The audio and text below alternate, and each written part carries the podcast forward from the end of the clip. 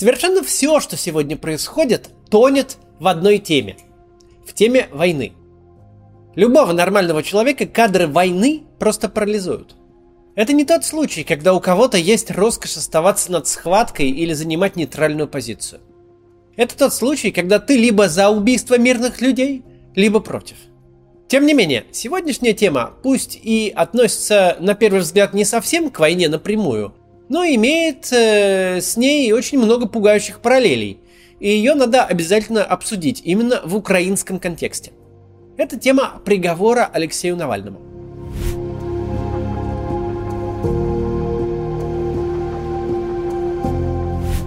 Алексей Навальный был приговорен вчера к 9 годам колонии строгого режима за... вообще непонятно за что. Прежние его дела типа Кировлеса и Ивруше имели хоть какую-то фабулу, которую можно было анализировать. Приговоры там были высосаны из пальца. Обычная предпринимательская деятельность была объявлена преступлением. Суммы выручки были названы похищенными деньгами, а полученные прибыли приравнены к отмыванию денег – но вчерашний приговор выбивается даже из этого ряда. Он не просто высосан из пальца, он вообще попросту не имеет ничего общего с реальностью. С таким же успехом можно было Навального признать виновным за шпионаж путем рытья тоннеля в Индию. Про дела Киров, Леса и Евроша я делал ролик с объяснением, почему приговоры там несправедливые, политически ангажированы, посмотрите, если не видели. Здесь такой ролик выпустить не получится при всем желании, потому что анализировать нечего – Следователи просто взяли четырех жертвователей фонда, двое из них специально засланные с деньгами провокаторы, а двое настоящие жертвователи, на которых надавили и заставили написать заявление. Так вот, эти четверо дали показания, что якобы Навальный их пожертвования на общую сумму 2,7 миллиона рублей похитил. Никаких доказательств этого хищения не существует. Некоторые свидетели открыто говорили о давлении следствия на них и даже записали это на диктофон. Фонд Навального, напомню, ежегодно публиковал подробный отчет о том, как расходуются средства, и любой человек мог этот отчет скачать и убедиться, что все расходы адекватны и объяснимы. Ну, в суде просто предоставили список платежей Навального по его личной банковской карте, обычных платежей типа поездок на такси и оплаты обеда в ресторане, и сказали, что этот список доказывает хищение и трату пожертвований. Судья, которая, как доказала команда Навального, постоянно консультировалась в ходе процесса с сотрудником администрации президента, послушно проштамповала приговор. О сути этого дела нагляднее всего говорит такой факт. Изначально в конце 2020 года следствие утверждало, что Навальный похитил аж 356 миллионов рублей. Алексей тогда, напомню, находился в Германии на лечении после отравления новичком, и такое масштабное обвинение должно было его убедить в том, что возвращаться не нужно. Но он вернулся. Однако дело на 356 миллионов не состоялось.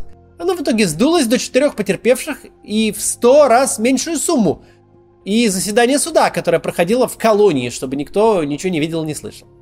Замах на 356 миллионов, а удар на 2,7. В текущих условиях уже не до изысков, и так сойдет. Получилось странное судилище в стенах тюрьмы за сотни километров от Москвы. В общем, в итоге Навальному дали 9 лет колонии строгого режима. Срок этот обсуждать не имеет особого смысла, потому что закончится он ровно тогда, когда закончится срок Путина, не раньше и не позже. Попытка убийства и арест Навального – это лишь два эпизода из длинной череды мероприятий, которые власть в России проводила для ликвидации в стране оппозиции и вообще гражданского общества. Этот процесс особенно активизировался в последние несколько лет, и, как мы теперь можем предположить, все это делалось в рамках подготовки к войне с Украиной. Пытаясь убить Навального, уничтожая фонд борьбы с коррупцией, Открытую Россию, мемориал, раздавая ярлыки иностранных агентов, закрывая независимые СМИ, российская власть преследовала главную цель обезглавить и лишить медиаресурса будущее антивоенное движение. Сделать так, чтобы в России физически не осталось политиков и общественных деятелей, обладающих достаточным авторитетом, которые могли бы стать символами этого антивоенного протеста. Чтобы людям негде было получать альтернативную информацию. Политики должны были оказаться или в тюрьме, или за границей, ну или в могиле. А СМИ закрыты и уничтожены, будто их никогда и не было – Потому что рассказы Пескова, что против войны выступает абсолютное меньшинство россиян, неправда. Сейчас люди действительно деморализованы. Отсутствием лидеров, огромными сроками по статье о фейках, жесткими задержаниями даже на одиночных пикетах и истерическим хором из телевизора. Пока это работает.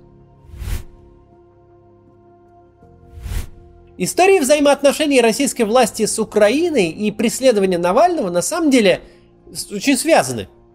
В обоих случаях это столкновение старой советской номенклатуры с реальной политикой, столкновение беспринципности с принципами, двоемыслия как образа жизни с искренностью.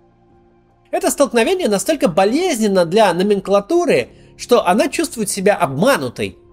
Сейчас нам легко понять, что было и что есть в голове Владимира Путина, просто посмотрев его же собственную пропаганду. Сегодня он буквально говорит цитатами из Соловьевой и из Кобеевой. Из всех этих вечерних ток-шоу, где поток сознания про кремлевских экспертов льется на зрителя.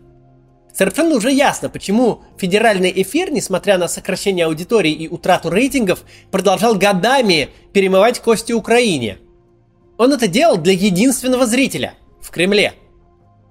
Владимир Путин искренне полагал, что Украина – это не настоящее государство, что правят там олигархи, которые поставили себе марионетку клоуна Зеленского, что там полный бардак без власти и вообще сплошное Сомали – что чуть все толкни, оно и развалится. Олигархи скинут своего Зеленского, а там уж с ними по баблу договоримся. Договоримся за новую власть, за территории. Не в первый раз, поди, нам с олигархами договариваться. Породу эту знаем. Сейчас они работают на Америку, пляшут под их дудку, но легко сменят мотивчик. Денег у нас в достатке. То есть была не только радикальная переоценка собственных сил, но в голове была ровно та Украина, которую показывают по российскому телевидению. Территория без государства с бесконечной политической чехардой. В реальности мы видим государство, которое спустя месяц полномасштабной войны на своей территории остается государством. Сейчас быстро реклама и продолжим. Интересно дальше. После пандемии коронавируса все думали, что рынок труда уже ничего не сможет так мощно потрясти. Беспрецедентные санкции доказали обратное – буквально лишив работы тысячи высококлассных российских специалистов из самых разных отраслей, от сейлзов до айтишников. Крупные западные компании от IKEA до Google одна с другой уходят с рынка, и по некоторым данным из-за одного только закрытия розничных сетей 120 тысяч человек останутся без работы. Ситуация затронула не только штатных сотрудников, но и фрилансеров. У приостановки работы в России сообщили несколько крупных бирж, такие как Fiverr и Upwork – я уже не говорю о том, что ограничения, введенные PayPal, Visa и MasterCard, сделали получение валюты в качестве оплаты невозможным. Сейчас важно продолжать работать, и практически единственный доступный способ не потерять иностранных заказчиков или найти новых – это освоить переводы в криптовалюте. Поэтому хочу обратить ваше внимание на биржу для фрилансеров LaborX. LaborX – это платформа для фрилансеров, где оплата производится в крипте – Перед началом работы заказчик и исполнитель заключают цифровой смарт-контракт, который гарантированно замораживает сумму заказа. После завершения работы она исчисляется на счет исполнителя. При этом, неважно где вы находитесь, можно работать из любой точки мира. На LaborX вы сможете э, предлагать услуги по фиксированной рыночной цене, так вас может найти работодатель. Или можете сами откликаться на вакансии – по сравнению с другими фриланс-платформами у LaborX высокая комиссия. Всего 10% заказ. А премиум аккаунт дает возможность получить часть комиссии обратно. Если вы фрилансер и ищете способ выйти на международный рынок или на нем остаться, обратите внимание на LaborX. Ссылку я оставлю в описании под видео. Продолжаем. Так вот, вопреки рассказам российской пропаганды и вопреки картине мира Владимира Путина, Украинское государство даже спустя месяц после начала войны с Россией, после ведения полномасштабных боевых действий в течение месяца, остается государством. Продолжают исполняться все государственные функции, документы все так же легко можно оформить в приложении ДИА, Работает монетарная система, банковская сфера, платятся пенсии, пособия. Все сервисы предоставляются гражданам в максимально возможном объеме.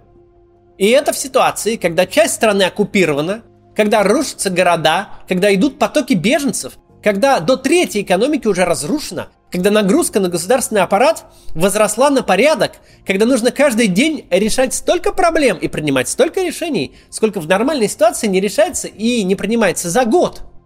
И государство живет. Войска подчиняются приказам, больницы лечат, загранпаспорт можно оформить в пару кликов. Но главное, что в голове Владимира Путина не помещается вообще никак, это устройство украинской власти.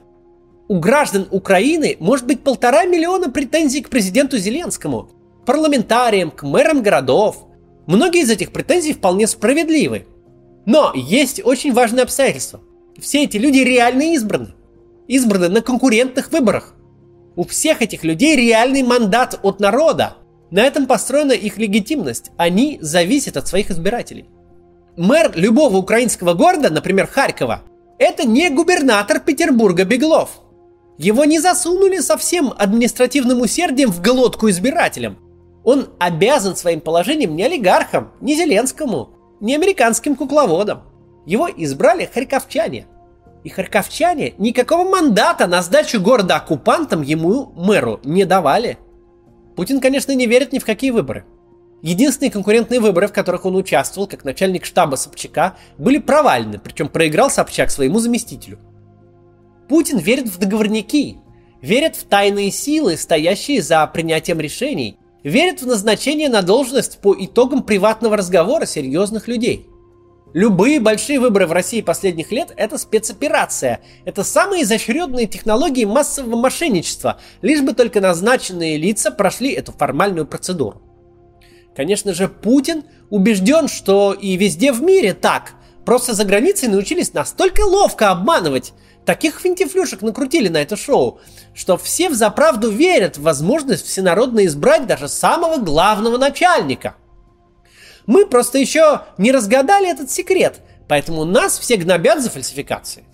Путин понимает, что любой его назначенный губернатор, любой депутат сегодня будет креститься на иконы, а завтра ставить памятник Сталину. Им плевать, под каким гербом работать.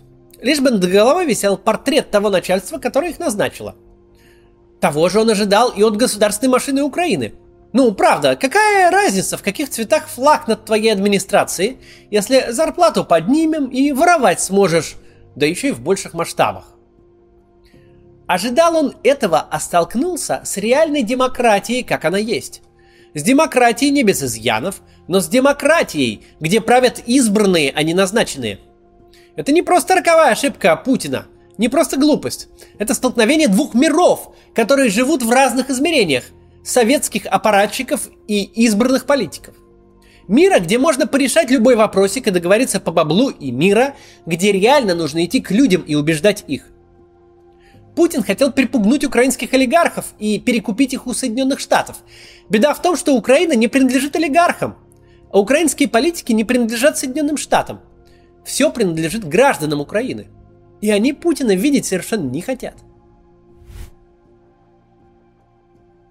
Очень похожее столкновение Владимира Путина с иным измерением случилось чуть больше года назад, в момент возвращения Алексея Навального в Москву. Кто такой Навальный в представлении пропаганды? Какой-то мелкий жулик, который разваливает Россию, чтобы получить американские деньги. Это очень понятная Путину схема. Тем более мы все отчетливее понимаем, сколько Россия тратила на дестабилизацию Европы, поддерживая самых крайних экстремистов. В мире Путина западное финансирование Навального очень понятный концепт. Есть бабло, есть отработка бабла. Бабло хитро заводится через какую-то непонятную схему донатов, но мы же опытные геополитики, мы же все понимаем.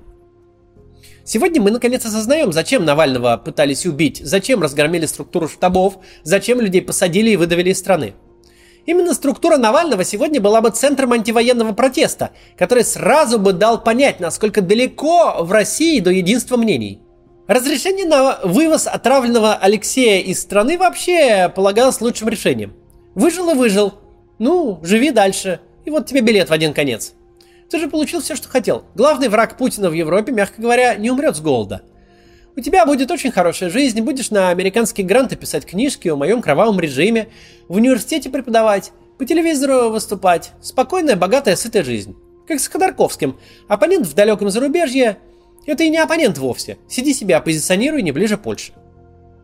Возвращение же Навального – это просто плевок в лицо. Ты что, не понял? Я ж тебя выпустил, шанс давал. Шанс на отличную жизнь на Западе без особых забот. Что в словах «свободен и не возвращайся» непонятно тебе. Путин вырос и сформировался в окружении людей, которые этот намек, этот молчаливый договор поняли бы сразу. Ты же денег хотел, западной жизни. Вот тебе и то, и другое. Чего ж тебе еще надо, собака? Владимир Путин просто не смог осознать, что столкнулся с настоящим политиком. С политиком, капитал которого не мифические американские деньги, а сторонники. Те, кто поддерживает. Не может российский политик, лидер российской оппозиции, сидеть в Германии на теплом профессорском месте. Он потеряет все, что у него есть, все, к чему он шел 10 лет. Его капитал не в бабле, его капитал в реальной поддержке миллионов сторонников. В мире Путина Навальный буйный сумасшедший, который просто не понимает нормального разговора, реального разговора по бабкам. Ведь не бывает никаких сторонников, бывает договорняк и мешок денег на имитацию выборов. И в случае Навального, и в случае Украины мы видим столкновение старого советского аппаратчика, который весь мир измеряет только деньгами, квадратными метрами квартир и особняков, только закулисными договоренностями, с реальным публичным политиком, с тем, кого в путинском мире не существует. Эта реальность не укладывается в его голове. Он искренне убежден, будто тут какой-то хитрый обман или заговор, и его переиграли враги. Вот это остервенение в обоих случаях, жесточайшие условия содержания для Навального, война на уничтожение с Украиной, отчасти вызваны именно этим ощущением. Ощущением, что тебя переиграли. Оба этих события, пусть они не самоштабные, но растут из одной головы, из головы, где бабло правит миром, где нет никаких принципов, где все можно порешать по деньгам. В обоих случаях нормальное, здоровое, современное общество сталкивается с миром из «Незнайки на Луне», который пожилые чекисты построили себе вместо капитализма. Это мир игры с нулевой суммой, где если не кинул ты, то кинули тебя. И если тебя кинули, то предали, а если предали, надо мстить. Даже если с тобой никто не договаривался, а понятия, которые ты сам себе выдумал, живут только в твоей голове. По сути, Путин считает себя обманутым просто потому, что нормальные люди отказываются быть втянуты в его воображаемый мир. Прежняя система решила отмереть очень кровавым образом, попытавшись убить все, что она видит своей заменой. Демократическую страну по соседству, первого большого политика нового типа у себя внутри – попытавшись убить будущее, пока оно не убило прошлое. Но будущее в обоих случаях оказывается сильнее, а прошлое спотыкается на себе самом. Обратите внимание, что Навального и Украину связывает еще одно. В обоих случаях наружу пробивается какая-то совершенно невиданная коррупция и некомпетентность. Ведь звонок Навального своему отравителю с помощью купленных на черном рынке баз данных и просроченные на год сухпайки это ягоды совершенно одного поля. Кто-то ворует на сливе данных, в том числе и на своих коллег, кто-то ворует на еде для солдат. Мы видим страшную агонию, но это агония. Не может долго жить система, в которой руководство принимает решения в иллюзорном мире и в которой они не могут быть нормально исполнены, потому что 20 лет коррупции и неэффективности всю вертикаль разложили. Хотелось бы, чтобы старая умерла тихо и не забирала с собой живых людей. Но оно умрет в любом случае. А, кстати, посмотрите Масяню. Отличная Масяня вышла. Возможно, вы не знаете, что она до сих пор выходит, но она выходит. И вчера просто отличный мульт там получился. А, посмотрите его. До завтра.